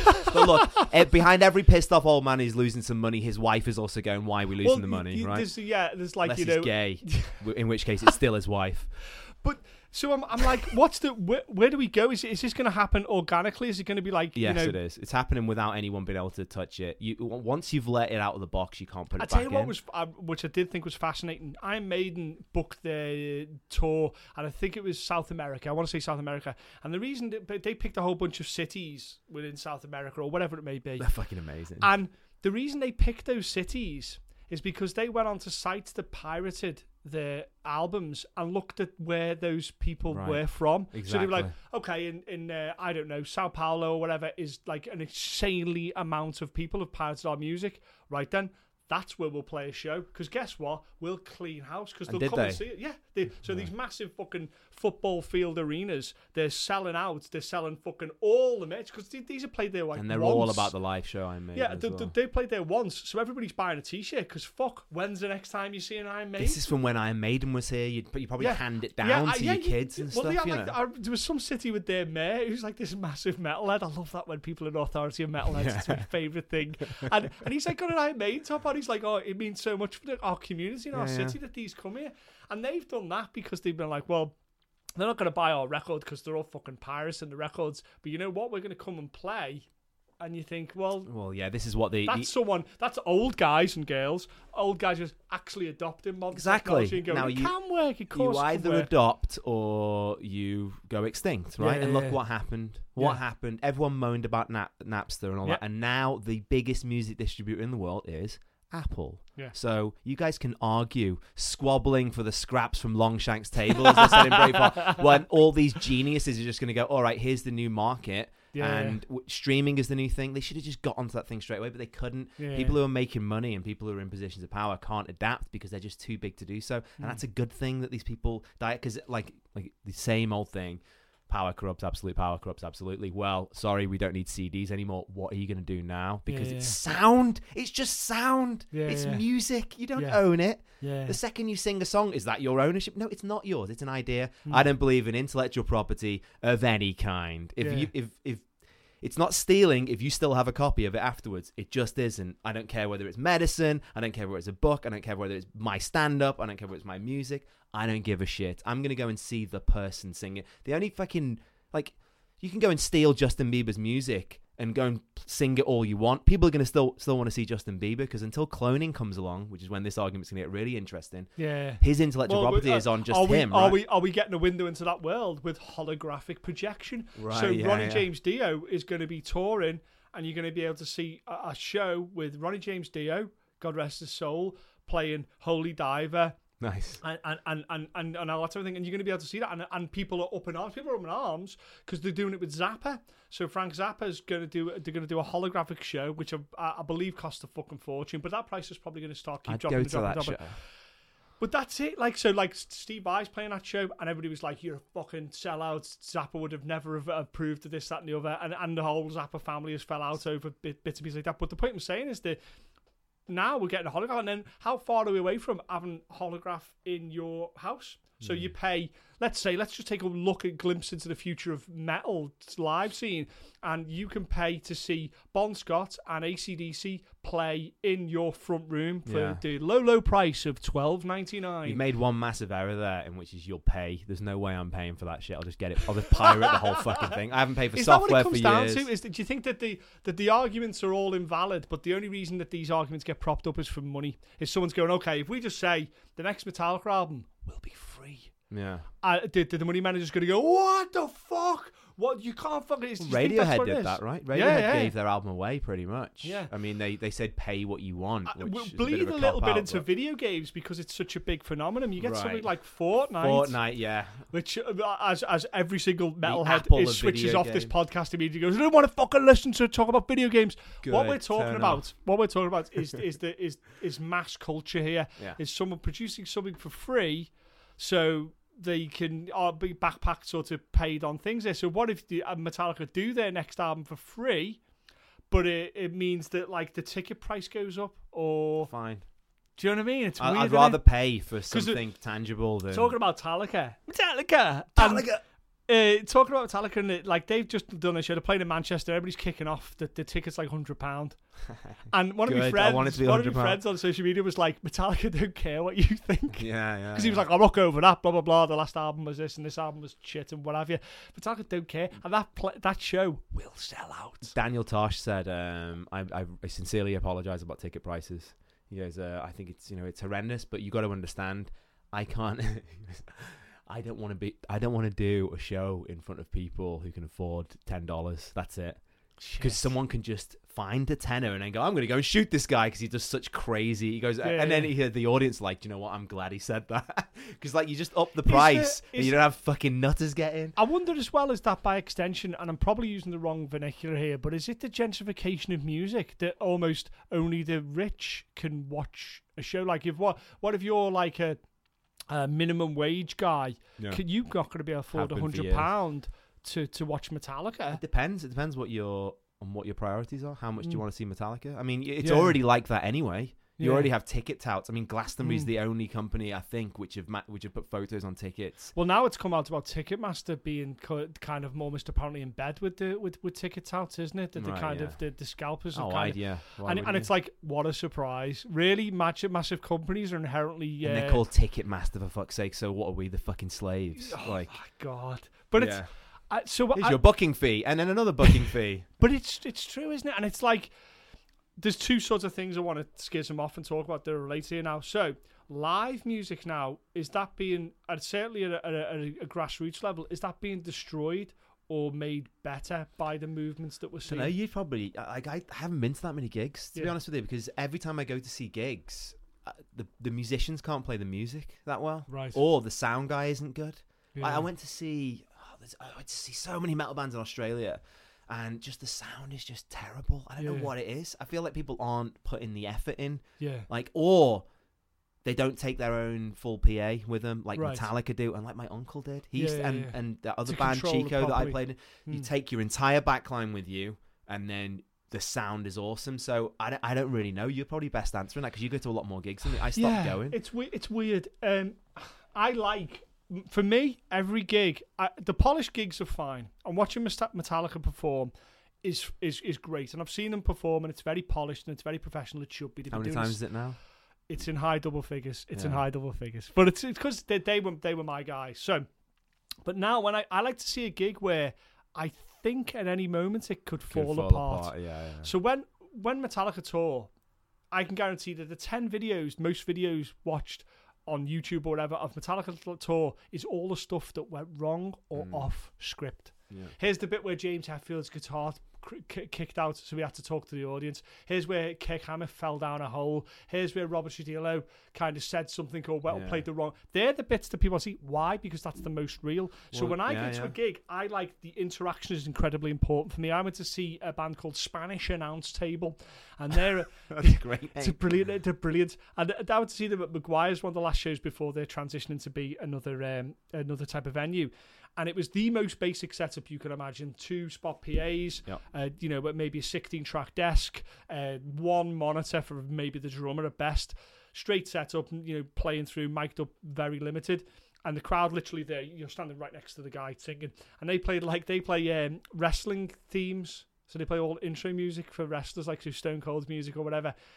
And it was brilliant Mm. because it was full of flaws. Because every so often the drummer would come with another beat. He's like, "No, no, we're doing this song," but they wouldn't go, "Oh, Yeah. was, they, they tell a joke a bit like one bit the the, the an effect didn't work, so it didn't." And it was and it was very every it was all these little sort of succession of memorable moments, and See, that's I'm, what I I'm look for. I'm for that. Yeah. I just want it to sound good. Let's just have the sound Yeah, good. yeah, yeah. I don't want it to sound like everything's this bit's too Yeah. loud and that. I don't want this bullshit I from the sound hear guy. That, I, I hear that. I hear that. But surely there's got to be some concession. Some, yeah, for sure. There's got to be. I, I'm- know what you're saying. It does has to sound be- bloody awful it's- though. Some of these bands live. all like- the fucking time, and the guitarist fucking t- t- lays his fingers off the strings, it starts feeding back, or the drummers kick drums fucking deafening or whatever. I get that. In the same way that a badly lit show can be in your eyes, can fuck that up. But that that, that has. I think what what happens is that most people now um, want it more human than human. So what they want is that they want to go to if they if they go to a show, they want it to be. Pe- It's like they've there's the record, there's the show. yeah, I don't want it that like that I- close. no, I, I admittedly you don't want that, but I think that's probably what people would go. Do you know what? Can I spend? It was free, by the way. That show was free. yeah. It can, do I have to spend like say I don't know eight fifty or twelve fifty to go and see a show, when I can watch it on YouTube? Mm. And I think that's probably what some people go. "Oh, It's quite cold outside. I'll just watch those videos on YouTube. And it that, Yeah. that's attendance is mandatory. The reason, and I've said this before, I, I and, and I put myself squarely in the category of people to blame here. By the way, the the reason the metal scene, certainly in the northwest and certainly in Merseyside and Birkenhead and whatever, is dying is because you don't fucking attend the shows. Oh yeah, I And you don't, you, you, I don't, I don't attend. I should be a show attendant. I'm a host of the Spoken Metal Show. I'll be sending way more shows, and I feel guilty that I don't. I'm Are there trying. still metal shows in Birkenhead? They're, they're, they're out there. There's still metal What's, shows. what's the venues? Because the Um, okay. hotel's closed, right? Um, I'm trying to think now. Birkenhead. Let me see. Let me see. Let me see. Birkenhead might be tough. I might. It might have yeah, almost Stairways completely is died. gone. The Hotel The- California Liverpool is one of the last bastions. I think. Uh, is, you know, is the Crazy House completely shut down? No, now? that's reopened now. It's called. It's called. It's like K again. I think they've. Or, or it's called. No, it's called Electric with a K now. And I think they've. They, and, What but it, apparently, is it? it's- well, it's not the same, but it's still like rock and, and that type of thing. Oh so we need God, to so go hang and on, hang on. What have they it done with the sign? Uh, I, I don't know. I haven't passed it yet. Last time I spoke to JJ, I'd he- pay yeah. a lot of money for the KE2 sign that was on the side. I don't know if they keep it, but I'd, I'd, someone I'd must have it, love mustn't to have that. Someone must have it. But so it's it's attendance is, is is almost mandatory, and I promise myself I try to do it at least once a month. It should be way more. That I try and go to a gig where I don't know the music Mate, I'm up for that. I'm back for like another week and a half. We should go to it because I want to go do. and check out a gig because and see. because I like the surprise that music can give you. yeah, There's nothing better than going to see a band and you go like you go to see Metallica and they play Ride the Lightning and it's amazing and you and you go okay it's brilliant. But there's nothing better than going to see a band that you've never heard of and they just launch into a beat and you just you, there's like a surge in your body. You're like this is fucking incredible. This is what the fuck what the what the yeah, dude. yeah. It's primal evil. It's like I hear a distorted E chord, palm muted, and they've got me. The devil has me. Yeah, he, has got me. That that was. I don't know why. I don't know what makeup that happened in my childhood dropped on my head. What it did. If you know, I saw this. I saw that. Yeah. Whatever meant it. When I get to hear that distorted E chord and dun, dun, dun, dun, dun, dun, dun, dun, Yeah. that's me. I mean, you've got me, and I'm dancing the Pied Piper all the way around to wherever you're taking me. God, it's been like ages since I've had a night like that. I miss And it. so well, that's what we'll do. We'll go and see be- because that, that most people don't go. Oh, or there's a the, there's a rant time. Here we go. So there's then there's the the worst of it all is that attendance is all is mandatory, but there's also other thing. It's like don't fucking go and see your, the band you've gone to see, and then fuck off after the uh, uh, when yeah, the other you got to stick around You for all the band. Twat if you do that. Especially as well, even worse than that, if you're one of those bands on the bill. I've seen this happen. I've seen a band on a bill play a set, and then start unloading whilst the other fucking band's playing. Yeah, it's you not good. fucking twat. Mate, you think that's bad? The sta- stand up is worse for that shit. Really? Fuck me, yeah. You have people come. Mate, the stand up scene in New York is Is it like you go, you go, thank you very much, Cleveland, good night, and then someone's going, yeah, I'll just, I'll just fucking move this, I'll just, uh, it's just, it's just people like it's just because it's silence when uh, you know when you're doing stand up because Yeah. it's well you know when you do it at When you're level- doing when you do it at the stand-up. le- level I'm doing it at. It's like you're talking Yeah, and then you can just hear people moving out. People just going because oh I've finished my thing. the and shuffling of feet and their tables. friends are also going as well. and, you and that's it. Like I, for me, going to a metal show, and I'll find some metal shows. We'll go and see some. Is I, I go to see the whole thing. I watch the whole thing. I like to watch. I like to go in it. I like the house lights going down. I like intro music. oh I love. I love stuff. all that. Look, going to the merch table. I love all that sort of the minutiae of it, the little things, the things that kind of like make it. all talking to one of the members of the band afterwards. I don't. I've been ruined almost, and and you have to a certain degree as well. Of I've seen what happens behind the curtain now. Yeah. So when I go to see a show, there is a part of me that's thinking, uh, "Oh, put a bit of monitors there. Oh, he's fucking, he's, he's, you know, he's, he's taped those effects up. That's the wrong thing to do. Yeah. Mic placement. Oh shit! And I'm thinking, then when in the middle of the set, I'm thinking, oh, he's missed that. I missed that cue, and it ruins it for me. It, it, it, so it's so nice when you watch a band to like just wash over you and you go, and go, oh, this is just amazing, and kind of accept it for what it is. That's why it's good to go with your mates and have a few beers, and it's someone you're catching up with as well. Because Yeah. then you takes your a focus off it. It's a band that's playing while you're hanging out with your mates. That's what I thought. That's what the Hotel California was so good for, man. I loved, Yeah, I loved it- watching bands in there. Yeah, there's not those places are just are just dying out. Like you, they really are. So that leads me to the other schism of that sort of conversation is that, you know, where where does it go and how do we? If you if you want to support someone, what what do you do? Is it now a case of you know you follow them on Instagram and you follow them on social media and you get involved with them there? How do we how do we how do we fertilize the new seeds of metal? How do we where are the next headliners coming from? Where are, is it? Can we get get the next Metallica? Can we get the next ACDC? Where does it come from? See, this is the thing. I'm like 35 now, and I don't go out on nights out No. and go for it. So you know, I don't know what kids are doing these days. I can't be asked going and fucking just going nuts anymore. I just can't Mm. be asked with it. But for me, if you like music, then just show other people that you think. It's just like with anything, just share stuff that you like. Yeah, That's the best way, really. Have you fucking heard this? If you or Craig send me some music, I'm like, all right, I'll listen. You know, Yeah. you showed me Trivium. I was like, oh my god, one of my favorite bands ever. I then had a Trivium shirt and all the rest of it. Well, you showed me that band that did the um, the DJ band. What are they called now? And he, did- and he did a song with a guy at the beginning. Goes, all it sounds like is just like bam, and then they Oh, play yeah, that riff. yeah, Who was yeah. that? That was Vale of Mayor. Vale yeah. and Mayor, and they Yeah, were fucking brilliant. Yeah, they were, I saw them like a few times now live, and it's Yeah. like they're. fu- I and love that whole. It's like a genre. movie, isn't it? I've just seen this movie and it's fucking amazing. You should check it out. I think it's that we should just, you know what? It's probably the same solution that's going to save so- society anyway. We just need to talk more to each other. But there's a thing with music, isn't there, where it's like you kind of don't want everyone to start listening to it Ah, because they yeah. fucking ruin it. I Yeah. am sick to fucking shit of hearing Ed Sheeran. I hate that cunt. I hope he Yeah, yeah. dies soon. I know we're all gonna die, but I hope he dies soon. and it's a yeah. direct result of his shit music.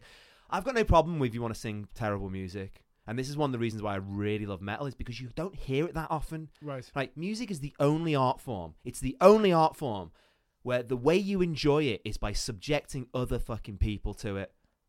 Okay, like by like osmosis, almost by kind of like by No, by, by I am listening to music in my car and I'm Right. to turn it up really loud. If people watch movies like that, imagine you're on your way to work in the morning, Shit. you're crossing over and you go past someone's car and on the top they drive up to the fucking traffic lights and on top of it they've got a massive plasma screen and Schindler's List playing on it.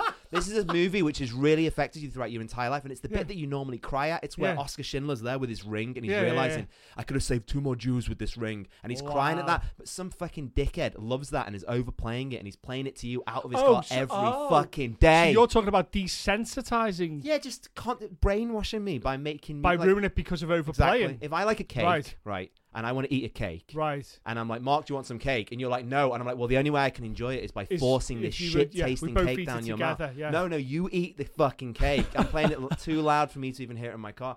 I Shit. and that's what I like. I worked in hostels for a few years, and I Ah. heard music over I and think over what you're again, saying is repeated. y- you're talking about the um, the consumption of it and how it's sort of presented to you. And It's if the you only present art it to you form which is all- presented that yeah, okay.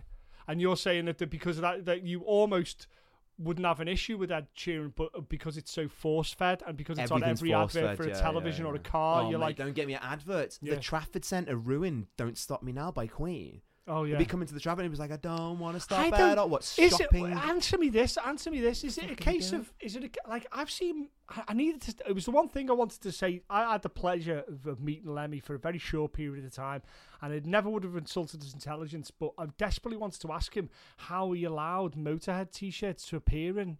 In places like Top Man and stuff like, he must have signed it off. And then I see like Guns N' Roses and Motley Crue, and I see those people their t-shirts appearing in, in various things, and I, I just wonder.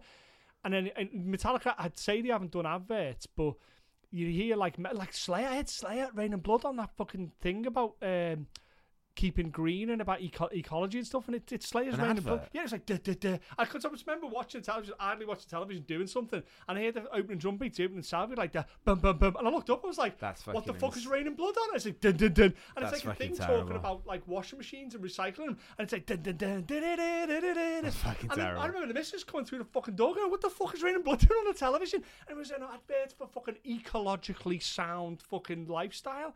I was like, has Kerry King give that the fucking okay? This is the Think thing, though. someone must have. The thing is, though, I'm a you know The Queen I'm- need I'm the money for Don't Stop Me Now. I'm torn here because I don't think it's up to Queen. I think once music's out there, you can do what the fuck you want with it. So, Do you know what I so mean? right, so okay, so then that's a misappropriation of "Don't Stop Me Now" by the Trafford Centre, killing your. They, they've killed that music for you. No, this is why I listen to men band- screaming because no one, it can't, no one, will, no one else likes it. So I'm like, right, I will find, it- they'll I never will find beauty in men screaming, and there's plenty in there. Because, Uh, you because, just uh, choose the dark corners of the music because you know that's never going to get It's heard. never going to get overplayed, mate. Wow. I, and my mum played. I was doing the fucking decking outside for my mum, right? and she played Shakira Okay. or Shakira, Anastasia. I don't know what the fucking difference Yeah. is. And for the rest of the week, I was waking up in the morning with a fucking song in my It's an head. earworm. It's been put in there. Wow. Mate, I don't agree with any. I think it's. I think there should be a public music ban. right. You're not allowed to play music I'm a- loudly yeah. in public, just like the smoking ban, because Yeah, you're yeah. subjecting me to this fucking music. Yeah, you can yeah. go to a club and do it, and you can also smoke in that club as well, well. it's like oh, I was saying, I was reading the article about someone saying that um, the advertisements on billboards, how is that allowed? Because that's I'm seeing that. Yeah, You know what I mean? Surely there should be some rules about showing. yeah. You know, like so. The, the way the classic example of this to keep it a very real situation, a very modern situation, is that you'd have a kid on a bus or a public in a public area with their uh, you know phone de jour blasting away whatever music they listen to. Oh, to. I hate those people. You, you, I want the bus fuck? to crash even when I'm on it when what that the- happens. what, the, what the fuck is that? Why? why yeah, you, yeah.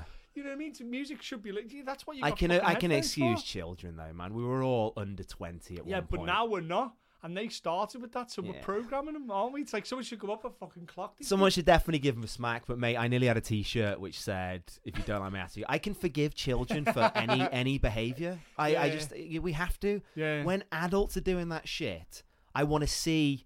I don't get terrorist attacks, and you're probably going to cut this from yours. But when I I, will see cut nothing, just so you know, and just so everyone when I knows, see never adults cut anything. queuing up outside of a fucking cake shop or, Right. or Greggs or something, I'm thinking, oh, why can't ISIS just go down that street? You know what I mean? With the with the truck. Right. When I see people loudly playing fucking music and they're past 23, Yeah. I'm like, can we just have some kind of suicide bombing? Oh, You know, somebody Wow, do it some now. Some kind of cleansing Why, of people let's that not, do let's that. not do it in the Ariana Grande concert where people are in, in their own place doing it. Let's do it to the people in public who are subjecting me to their fucking music. Let's do it to Ed Sheeran. Jesus. Because he's in Game of Thrones. Um, what the fuck was he doing in Game of Thrones? I fucking hate that ginger twat. what what the thing as well is that is we're talking about that's that's like kind of people's music that you don't like, but the probably the worst of crime is people overplaying music that you do like. Oh my god, it's so bad. And you're I'm like- so glad Smashing like Pumpkins Metallica's. Black Album is a classic example of that. Now I don't really listen to that. When I do, Well, I do heard that? enjoy it. What's that? Oh, you mean that's just people in general playing Oh, it? it's on the radio. It's, it's it was at one point the Black Album was fucking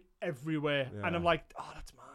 I remember you saying that the Black Album. I think Lynn said the Black Album was when she went off Metallica. I was like, how dare you? That was my first Oh, Metallica Me- album. Metallica. uh, Chris Lynn's Jer- so Chris hardcore, Jericho though. talks about that about, about like you know it's, it's he hated that album. He, Such you- a good album though. well, it is, but it's so overplayed. Plus, it's a massive departure from what they were doing Well, before, you- in a way. You have to remember, I tell the story quite a lot. So Kirk Hammett was, was saying that when he first did the video for one, that someone on the street spat at him because they were like, "Fuck you! You put your fucking you put your music on MTV. It's in a video now. You you were fucking my band. You were in my Purist stuff, pocket, and that, yeah, it's that hipster But you know, music is a very personal thing, right? It we were is, talking yeah. earlier about getting into it when you're really young. I used to sit there and I'd be listening to Pumpkin songs. I'm like, they're singing about my life. yeah. It's a very, very personal thing, which is Yeah. why it gets so. It just cheapens it so much when That's people mine. are playing it like, "Hey, p- play it again, put it on repeat." Oh, I love this bit. You're like, I now I'm think that's why associating people get so pissed off with um, with people with, with bands that um, come back again and kind of redo their stuff and try and recreate that magic and they release bad albums and people are like you're fucking you're an affront to the stuff that you've Yeah. done and where, where's what's your stance on on bands that play reunion tours but they're missing certain members where's I your don't know, thoughts man. on that I used I used to care about that kind of thing, but it's like the new Star Wars movies. It's Right. just for girls, and it's not for me. So if you're into that, fine, but it doesn't ruin the original thing. so like The time I had with the original if- thing was great. Smashing Pumpkins are due to make another. They, they, they, Yeah. They're doing a tour, aren't they? Now With- it's like yeah. shiny something good, something good tour. It's Shiny called. and oh so bright. Or something. Yeah, yeah, and they're missing Darcy. Darcy's the only one that's missing. Yeah, Are, are you asked? Not really. Right. as long as Jimmy Chamberlin's there, I don't really care. I, I, Just I say, know, let's, I'm, let's I'm not going to go out of my way to see let's him. say let's say let's say Billy's the only remember, main member, went- and he plays Bullet with Butterfly Wings. Are you still on? Are you yeah, still in? yeah, yeah, yeah, Yeah. I saw Sebastian Bach without Snake and all the rest Yeah, of yeah, them in the Roadhouse in Manchester. yeah. yeah. Not not there. No, I saw him in Sheffield. So Jimmy Chamberlin there. Jimmy Chamberlin spoke to me about my Smashing Bass T-shirt in the Roadhouse in Manchester. That's the link there, and it was fucking incredible because Yeah. it's still Sebastian Bach. You know what I mean? I just don't want people overplaying shit and subjecting me to it. I, in, in the age of consent, can you ask before you play your fucking music around me? I don't care if you go home and shit all over a photo of Billy Corgan. I don't care Yeah, what you do in private. Just I don't just don't, want to be subject me. subjected to it because you're ruining music for me. I don't think Metallica did Saint Anger and I didn't like it, and then I saw some kind of monster and I loved the album. Yes. What you- changed? The music didn't change. My Mm. opinion on it changed because my perspective changed. Everyone's got a completely different perspective. Yeah. Just don't subject me to your shit. So then, I don't when have to watch it when- unless you're forcing me to watch it. by extension, then when someone films a gig yeah, or films a song or whatever, yeah. where, do you still watch that then, or you do, do you actively avoid that because then that's them? Film. What do you mean? Films? So right, okay. So say for example, Smashing Pumpkins play this tour, Yeah. and someone puts up online. One of your friends goes, "I was at the fucking Chicago show, and they played uh, uh, Mellon Collie in its in a complete. Yeah, Yeah. Um, here it is, and here's the video. I mean, if they bootlegged videoed it. Yeah, do Old you school term. do you used to bootleg? Yeah, do where the fuck does that term come from? It comes from like alcohol, fucking, and pre- uh, prohibition, doesn't it? yeah, Yeah, yeah, yeah. yeah. So is do Fuck, you it does, yeah. do you do you still watch that then? if it's a good quality video, Right. I'll watch it. Yeah, Yeah, I, yeah. I still watch live because I want to see. This is another thing with metal, and I've certainly been guilty of this. Drummers, especially, can't play the fucking music live. I don't know what the fuck that's about. Shit. The drummer from, and I'm going to call him out Huh? because he should be fuck, he fucking know better, and I know he doesn't care. Travis from um, fucking band that you showed me, Trivium, Trivium. could never play that music live. He's not with them anymore. I know he's not. I Yeah, wonder yeah. why. Maybe that's the maybe that's yeah, it. yeah. He could It- never it play that seems to be. It's funny you should say because it seems to be drummers seem to be almost the first. The, it's the old Spinal Tap joke of like you're the drummer, uh, but they seem to be the first casualty when like Machine Head did it. Uh, It's because know, it's, the- it's it's very difficult. it's to very play, difficult man. to do It's it, and, insane, and it yeah. also means that the, the, some of the, the, the, the guys that can do it, like Igor Cavalera and stuff like that, Mm, get lauded because they are, yeah. you know, they are that good. You Well, know, Mike lot Portnoy and stuff, and you know, metal that like I still do session work now, and I just electronically do it all. I just because for me, Mm. Is it is it the is it the physicality of it? Do you think the, the, the modern metal drummers struggle with because it's so intense? You know, you know, blast beats and what have you, or is it so the, the, the, complicate co- the complexity of it? this is this is what my journey into it was, right? So I started off doing session drumming. I was recording out of an electronic drum kit, Mm. Yeah, right? Because it was just the easiest way of recording, Yeah. right? Then it eventually moved to me doing sections in MIDI through my computer, but still Right. playing it on a drum kit. Right. And then I went, hang on a minute. It's not very efficient for me to write this way. The most efficient way for me to write is I've got my ideas in my head for music, and Yeah. then I'm going to get it out through playing it. Why would I want to learn the skill of doing it? right. I'm going to lay it out in a grid, Okay. quantize everything, and just then I'm not in. I'm like I'm not hindered by my playing. right. It's just my writing. So you're composing almost.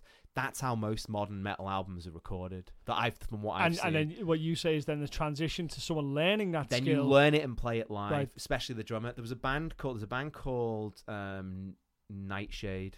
K N, I think it is, and I they I've heard of that. Yeah. they contacted me when I was session drumming. They said, Mhm. "Do you want to come and play on our new tour?" And they sent me some insanely difficult stuff, and I was like, Yeah. there is no fucking way There's I no can way you play. can tackle It- that. we're talking like 30 second notes at 200 BPM. I was like, oh, you guys fucking insane. This is 400 BPM yeah, bass, just bass drum pattern. Um, and they were going, no, don't worry about it, it'll be fine. And they sent me one of their pre production demos, and it was all MIDI, all been composed. Yeah. I didn't have any of their, um, you know, samples, so it Yeah. was all, all the guitar was playing as piano. And a few years later, I heard the album, and it was just the same stuff with the same drums, but just awesome metal. It was sick. So Wow. people, I think a lot of people compose that way because you can quickly demo stuff Mm. in this day and age. And I like to compose that way because I go, I can write without having to, you know, I don't have to worry about my playing style. I write what I want and then I'll learn it. The thing is, some people don't learn it. I, it's it's interesting. It's kind of like almost a sidebar to it. But there's a there's an interesting story about Zappa, um, and he was he record he got a lot of flack back in the day for doing this. So he recorded a guitar solo, and he sped it up via a tape Uh, because at the time he couldn't play it that fast, Yeah. but he knew what he wanted to sound like, and he knew the songs he played, and he copped all of the trouble for it. People were like, "You're not a real." This is did the pitch go up then? The pitch must have. Eh, well, he knew how to So transfer. Yeah, he, knew, he was yeah. he was that competent that he knew how to do. it, But he, the, the actual technicality of speeding it up, he couldn't do. And then once the album was out and kind of doing that, and everywhere, and he learned to play that fast eventually Yeah. because in his mind he was like, "Well, I know what I want it to sound like. I'll Yeah. just get I've it to no that speed. that. By the time I come to playing it live, I, I'll be able to do that. I just can't do it now when See, I want to do it. I, I used to have a real problem with anyone who wasn't playing an instrument. You know, again, again with like the Hmm. whole being a teenager and this is my thing. I remember having an argument at one of our friend John's I parties remember it very, very fondly. Yeah, about, how DJing DJs. isn't mu- isn't being a music musician. I was just I just loved arguing. yeah, yeah, You know what I mean? And I had my opinion, and I wouldn't listen to any anybody else. Now I've completely changed my opinion on it, obviously because I've grown up. yeah. Uh, music is just music. I don't care how you make it, whether it's you're a DJ or whether you're speeding up your shit like Frank Zappa did, or whether Yeah. you're playing on a pan in Iran. Yeah, it's yeah. music, and I don't care Beautiful. how you hear it. Yeah. Just if you're gonna play it live, make sure you've learned it properly. And I've certainly been guilty of it, but like. I can't believe the guy from Trivium didn't do it, and I, that's why I listen Yeah. to a lot of bootleg stuff to come back to your original question because I want to hear if the drummer can do it, and I want to hear the live Yeah, yeah. there's a band I've been obsessed with for years now called Uneven Structure. This fucking hardcore metal Structure, band from. France. Some of the best metal in the world comes from France, man. Those people are fucking hardcore. Because you I saw this set at, Bloodstock and I was like, Mate, betraying the fucking martyrs. Yeah, Betraying the the Martyrs, yeah. Greatest. Massive- for me, the greatest. just as a, fucking as a, rock as a band of side, time. another another sidebars, sidebars. Um, Massy also does like a, a, a what? I, I'm going to completely ruin this, but it's like a travel show, kind of like a travel, travel show. travel show. Imagine that! It's a travel blogging thing when he get, he went to India Yeah, and he's done lots of bad stuff. But the music on there, yeah. that's betraying, that's betraying the martyrs. No, right? I've been putting. I've been putting the, the last one I did with the Yeah. hardcore metal. That was uneven structure. Yeah. Oh, right, yeah. okay. Yeah, yeah. But I, That's- I betraying the martyrs is gonna get on there. I'm Yeah, like, this is my this is my vlog. I'm gonna do what I want. yeah, yeah, Not- yeah. And it's massive in India. It's just not in the West. People, Indians love it. They're translating it in the comments and stuff. This is what that guy said. I'm like, oh, that's Oh, pretty that's cool. amazing. But yeah, mate. the, the- eh, so w- w- as we're wrapping up here, what's the scene like? Metal scene like in uh, what's the Iranian metal scene like? When was last time you you you you even had contact with sort of I don't know, man. that Yeah, part of the world? I can't. Well, all my family are all in London and Milton Keynes now, so I see them all the time. And yeah, I don't know. I, I can't go back to Iran because I'll have to do military service, which is now's Still? not a good time to do. Yeah, yeah, yeah. Well, I'm Wow. educated, so I've got a degree. When's the cutoff for it? because I've got Surely- a degree, it's Right. in my forties. Because you know, wh- wh- when you've been educated, you no longer have to be a soldier. You don't have to be Y- physically you fit. have other uses. other uses, within yeah. the so I can military. be- My Wow. dad was going to me, "No, it'll be fine. You'll go Is- in as an officer." I'm Is, like, I don't want is, to be any is that there shit. an Iranian metal scene? Because there's an Egyptian metal scene was and, a, and, and um, Palestinian metal scene. As you know, was a Middle Eastern documentary. I Uh, think that's the one I saw, yeah, and there was a lot of really there was a lot of rabbit holes that I went down with. I found some Great, yeah, yeah. Egyptian bands, which I'm really gonna have to just. We live in an age where I can literally Skype with one of those bands. I should really do that because it's some, Yes, that's some of the stuff they're playing. It's like it's like They're playing in a eighties fucking thrash. war zone. Some of these Yeah, bands. they, they, they, this, the, I remember the, the documentary, and the guy was like, "Yeah, what was last it called? Metal in bollocks. I wish I knew." So? I'm gonna, I'll search for that when when it was we called finish Metal in Baghdad. because this was like they were playing in like.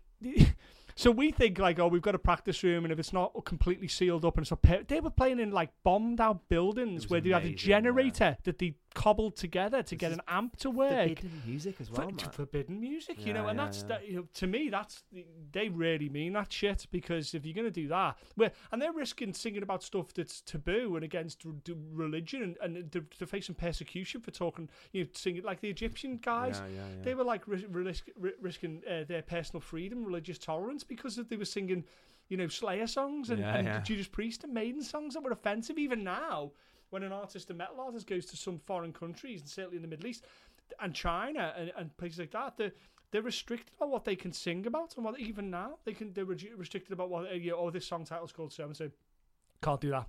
Yeah. You know, Kiss had to famously soften the S's of the, the, the Kiss thing when they played in Germany, so it didn't look like the SS Oh, symbol. They had to soften that Oh Oh, god, you know, Germany's mad for that stuff. because because you, could affect the you know the, the, the, sensibilities of the country. But I'm I'm bet I bet you there's a fantastic scene in because metal has always be it from Birmingham or you know or, or, or rough parts of the world has always been born from uh, the the man being kind of held down and, and, Yeah. and being bad. You know, you you're not getting Black Sabbath and Judas Priest from a happy place. No, y- it's I wonder what- aggression, isn't it? Yeah, I wonder what metal Yeah. comes from a fucking war zone. Mm. You know, where the next day they, they or they, they're picking up a weapon and going out to fight for their particular street. Yeah. You know, that must be.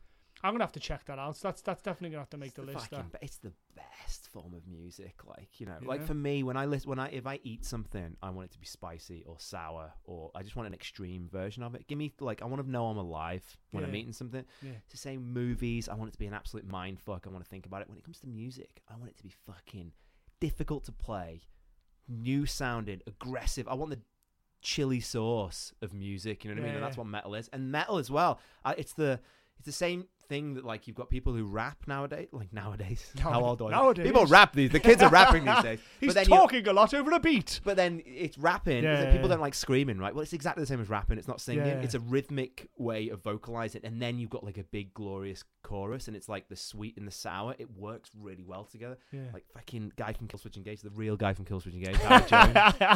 fucking God rest his metal soul since he left that band. Um, I just Shit. love glorious, massive vocals after some. To use an over, you know, brutal, fucking Yeah. hardcore metal. I love it. So anyone listening, fucking listen to Betraying the Martyrs. You have to. But the way I but they know they are fabulous. the way I recommend you listen to it is the only way I listen to any albums is you get their album, you get some magic mushrooms, some nitrous oxide, you shut all the all the the entire room, wait, go in the turn off your phone, everything, get into bed, listen to the album, and just see matrix code as you're doing it, and um, uneven structure. I've been listening to that album for like five years. Februus, fucking incredible album. Massive soundscapes, lyrics you can't understand because the guy's French, and yeah, I fucking love it. Hey, metal's awesome. I fucking love metal. It's great. See that's see I I was I, that's the best place to leave it. Metal is awesome. It it is. is. It is, and no doubt we will revisit this uh, uh, as as as as the days and weeks and months go by. We'll go back and probably do another one of these because pretty much after this. We're gonna we're gonna flip the switch and kind of go and I'm gonna do on Massy's one. I'm gonna talk about a little bit about what I think about things. But it was it's nice to have you on Mass because this is gonna Yeah, man, this this exists now forever. So Yeah, yeah. long that time after we go back, there'll be some kid in laser school and they'll be like, "Let's see these two fucking guys. Let's I'll- see what Massy was saying. I think my children will be doing time for some of the stuff I've said because of how progressive the entire world has got. it's that Your offensive- dad said this. It's that offensive that the sentence is 50 years plus 20 for your offspring. That's Yeah. amazing. yeah, Yeah, yeah, yeah. I'll be long gone, but Yeah. they'll be like, "Oh, who knows? This the world's changing too So, fast." As always, uh, if you want to catch you, and I suggest you do, uh, Midnight Mass, fantastic, real sort of in-depth conversation where things that sound as though they're getting sorted and, and it's a real open debate. You really should check check that out and check out the um, the the travel blog that he does as well. Uh, insanely good stuff. Massy's one of those. Um, they call them influencers, don't they? Now, oh fucking, how offensive is that? But it's one of those people I look to and I look at uh, to get an interesting opinion. You might not fucking like it, but you're going to get an opinion that will at least at least make you question your own. So it's been really nice to sit down to, uh, and do an actual podcast on actual proper microphones that sounds normal and doesn't sound shit. Um, thanks, Vash. I just want to say, if you want to cool. see all the all the stuff we've been talking about, I put everything on my Instagram. It's you. Masseeh Radfar on Instagram. If you can't go. spell it, you don't deserve to get to my fucking Instagram. So you can see all the podcasts and that kind of stuff. Ladies and gentlemen, Massy. Jeez. Finally, yay.